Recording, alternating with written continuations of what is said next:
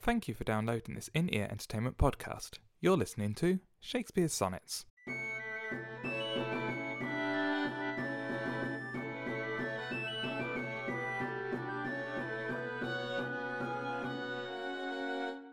Sonnet 71.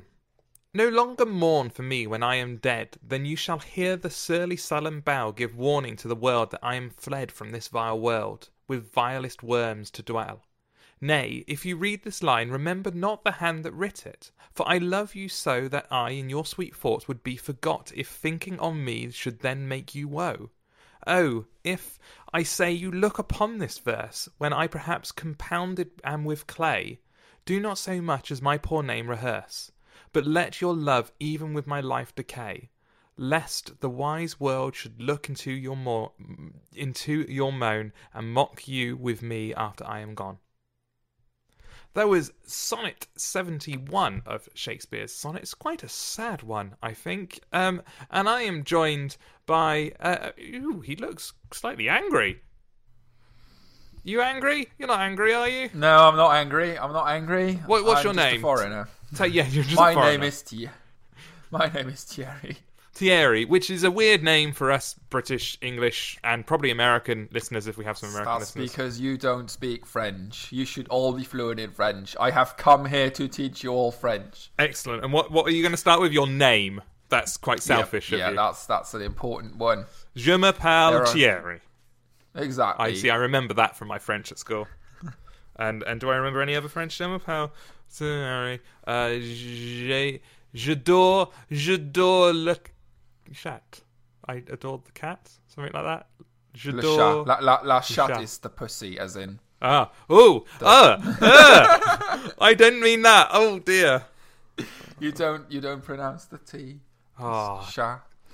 See, this is why you weird foreigners with your words, that letters that we don't pronounce. We don't have any of that in English. At all. I'm pretty sure there are English words, if you pronounce them weirdly, they it's in every other language. Yeah, we don't have silent letters in this language at all. None. No, don't look it up. You don't need to look it up. I can knock on your door. Yes, and where will there be a gnome? Sonnet 71. It's sad. Shakespeare's dead. Is basically He's contemplating mortality, but then he has. 70 years, or 70 sonnets, that would be quite an age. Yeah, I guess there's some significance in him putting it on 71. Do you think so? Do you think there's that much thought about it? As in, that's when he thought he was going to die, or...? There's probably 70 might have a specific, meaning. 70 that's 70. Which is the American... Isn't it the American sort of phrase, with my 70 years and 10? Yeah, that's true. They're. So if it's an American phrase, there's a chance it was an old English phrase. Possibly. Apparently it's in the Bible. 70 years and 10. Excellent. See, I know these things. It's also the length of time. The days of our years are 70 years and 10. Psalm 90:10. Yeah, so 71, he's had his 70 years and 10, and he's now dead. No, maybe. Okay, I will concede that point. You might be cleverer than you look. I didn't know the three score years thing. Year. Yeah, 70 years and 10, so score is 20, I just for those who can't do maths. Just 70 seemed a very... I mean, that's a good age, 70. Yeah. I mean, you can still live...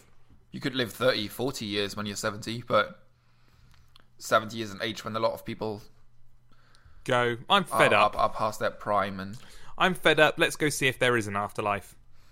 Well, a lot of people die. The 70s are still... I'm not sure quite what the life expectancy is these days, but I'm pretty sure it's still somewhere in the 70s. Wolfram Alpha would know. It might be 80 for women, because women live longer. But see, that's not fair. That's dropping. There is a theory that it's because they have children. Okay. Because the numbers are dropping. As women who don't have children, the numbers drop.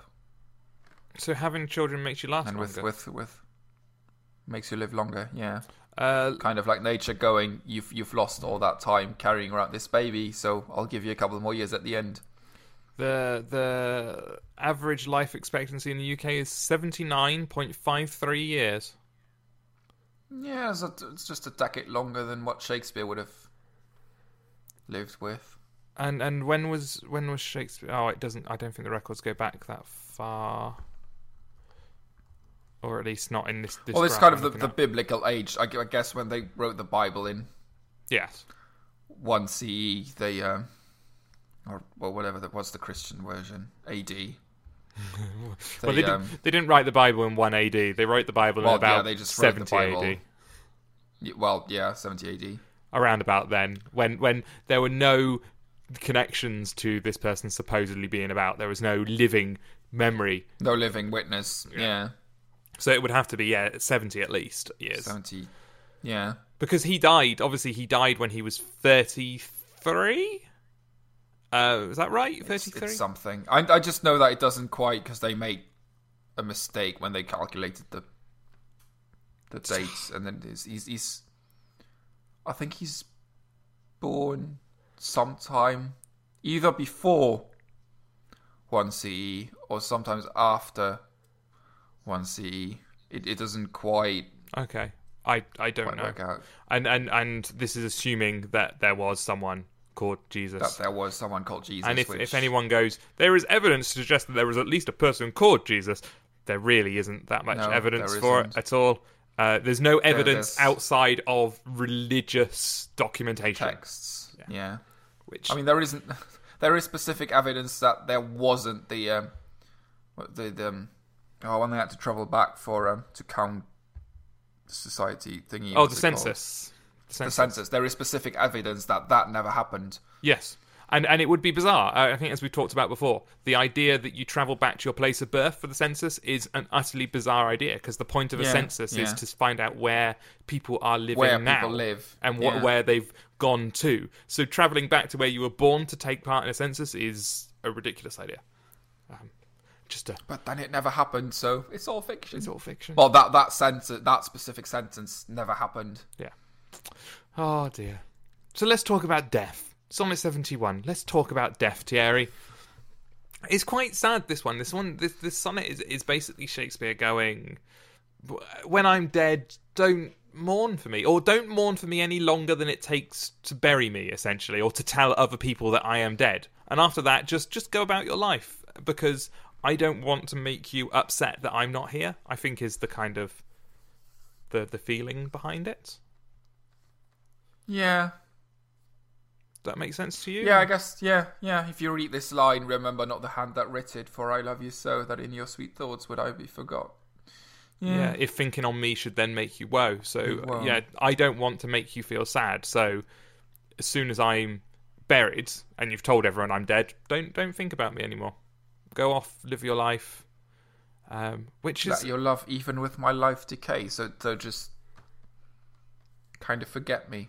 Yeah. Yeah, which is sad and slightly going against the my poetry will tower over life and death for the rest of eternity kind of scenarios that we had before.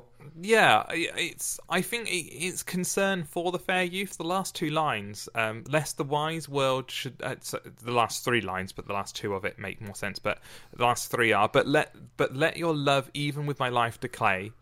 Lest the wise world should look into your moan and mock you with me after I am gone. Shakespeare doesn't want the fair youth to be mocked after he's died, and something about the relationship is causing this mocking.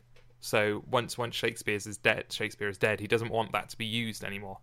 So it's a protective sonnet in my head. It's Shakespeare even after he's dead trying to protect the fair youth from I do get that. That is true.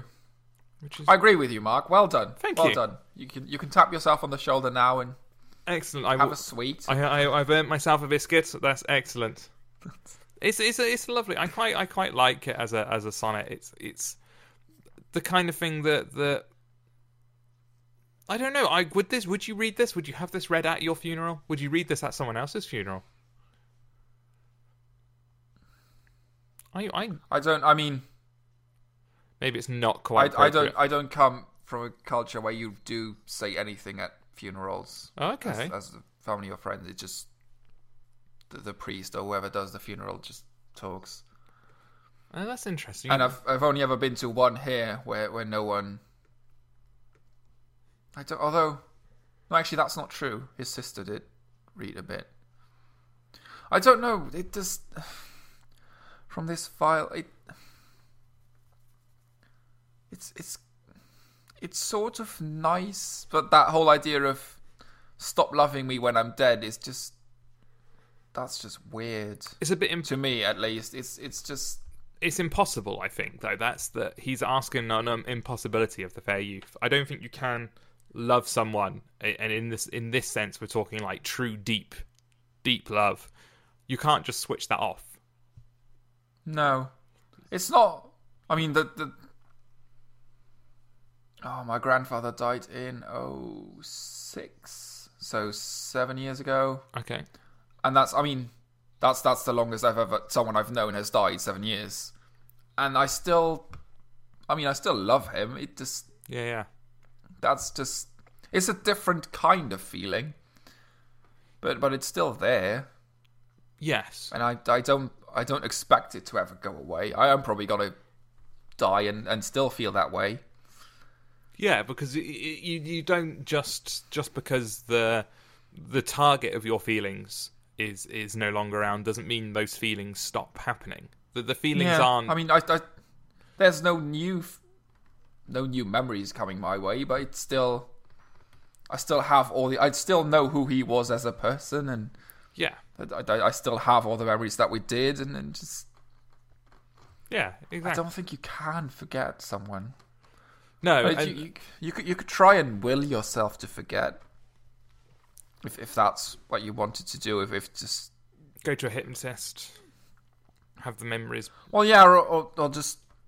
Even if it's too... If something's too painful, the brain can just force out that memory and then just make you forget as a self-preservation thing. But that's not a healthy thing to do. That's not something that should be forced. And I guess that's why I find this sonnet quite interesting, because it's basically Shakespeare trying to protect the youth, but in doing so he's asking for something which is impossible. And the pursuit of something impossible is actually a punishment. I mean, that's what all the Greek punishments were based around. What's his name? Was it Sisyphus pushing up the stone, the hill? I just couldn't remember the name. Sisyphus pushing Sisyphus stone up the hill, which always rolls back down, and that. So I don't think Shakespeare would have been stupid enough not to have seen what he was asking is an impossibility, and that's what I think makes this sonnet very interesting. It becomes then a futile sonnet. It's a sonnet that's saying, I know you're going to be in pain when I'm gone. So this is the evidence, I guess, that I've been looking for, that the fair youth does feel something back for Shakespeare's character. It's not a one-way relationship. And we've talked about it before, whether it's a one-way relationship or not. And I think this proves it isn't, because this is Shakespeare saying, you are going to be upset when I'm gone. And that unless Shakespeare's character... Yeah, and it's not a... It's not a self-righteous kind of, oh, you will miss me when I've died. It's just an acknowledgement, just going, that's just going to happen. You will miss me, and I don't want you to miss me. Yeah, there's no maybe arrogance. There's no arrogance. Maybe it's just a sort of Shakespeare needs, or the narrator needs to say this, even if you're perfectly aware that it's not the truth. I mean, there is no way that you could just flip a switch and you don't miss someone anymore. Yeah, maybe it's just something that he needs to say. He needs to recognise, because you get that sometimes. You say goodbye to someone, and then there's just, I don't know. You know you're never going to see someone again, and you say, "Oh well, we'll meet up again sometime," and you just, you both just kind of. It's a link into Doctor Who here that's just popped into my head. Oh yeah. Well, but I mean, like that. Both of those characters needed. He needed to say the words, and she needed to hear those words. Yeah, to move on. But at the same time, both of them were aware that they would just never see each other again. Yeah, and I'm quite impressed at how we managed to cover that without spoilers, which is quite good. If you didn't get that reference, you need to watch more Doctor Who, and more specifically more of the later series. But yeah, we didn't give anything away, so that was good. No. So well done, well done. My God, Moffat actually wrote something that links in with Shakespeare. Oh my God, I might have to reassess my. I think that's just a happy accident. Yes. I think that's enough depressing death sonnets for a day, don't you? That's quite a lot of death. Yeah, it is. We're sorry if we've brought you down, people. It's not our fault. Happiness. Just go and get drunk. Go, yes, and celebrate life and go eat out a cake. Into the sunshine and eat a cake. It's cake. Cake is just happiness distilled down into an edible form. It depends on the cake. I saw a pre-made cheesecake mixture for 80p yesterday in a large supermarket. Did you buy it? No. Oh. No, we both just kind of stared at it and went, why? Why would anyone buy cheesecake in powder form? And just weird. Because I mean, cheesecake's not that hard to make. I mean, there's a complicated way. Most stuff isn't hard to make. I mean, there's a complicated way to make cheesecake where you bake it, but the non-baking cheesecake method is basically you can just crush some digestives, put them at the bottom of the pan, and then flavoured mascarpone cheese on top of it. Yeah, with a bit of cream. It's not exactly bizarre. Anyway. Let's see you read Sonnet 71, please. Oh, I'm going to screw it up now. No, you're not. It's going to be perfect. You have to have confidence in yourself. Because you've got to have faith. Yes. George Michael. God, I've got that. Is that George Michael? Oh, God. Sonnet 71. No longer mourn for me when I am dead, then you shall hear the surly sullen bell give warning to the world that I am fled from this vile world with wild...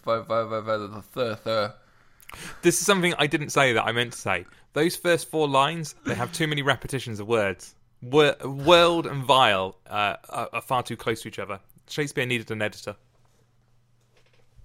It just... too many V's and W's. Mm. From this vile world with vile vilest worms. Vilest. You're not enunciating properly. From this vile world with vilest worms to dwell. Nay, if you read this line, remember not the hand that writ it, for I love you so, that I in your sweet thoughts would be forgot, if thinking on me then should make you woe. Oh, if I say you look upon this verse, when I perhaps compounded am with clay, do not so much as my poor name rehearse, but let your love even with my life decay. Lest the wise world should look into your moan, and mock you with me after I am gone. Go. That's a really weird rhyme there. Well, it would have been a rhyme back in Shakespearean English. Whether it be mon or gone. Probably gone. I would say gone. I mean, O-N-E kind of implies the O. Yeah. It's interesting. Maybe I'm going to try and track down the person who reads the sonnets in proper Shakespearean English accent. It sounds a bit West Country. It's really weird. See if we can get him on. That'd be awesome. If you know of him, if anyone out there's got a connection to him, let us know. It'd be awesome. But that was Sonnet 71 of Shakespeare's Sonnets. I've been Mark Chatterley, and you can follow me on Twitter at In-Ear Ent or at Nufkin if you want to hear me moan about being ill. And I'm Thierry Hillas, and you can follow me on Twitter at Sound of Seagulls. And we shall see you next time for Sonnet 72. Goodbye. Bye.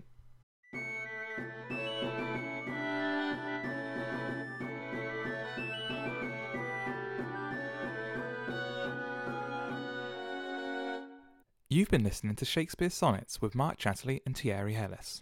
This has been an In-Ear Entertainment podcast. To listen to other podcasts or find out more about In-Ear Entertainment, go to www.inearentertainment.com.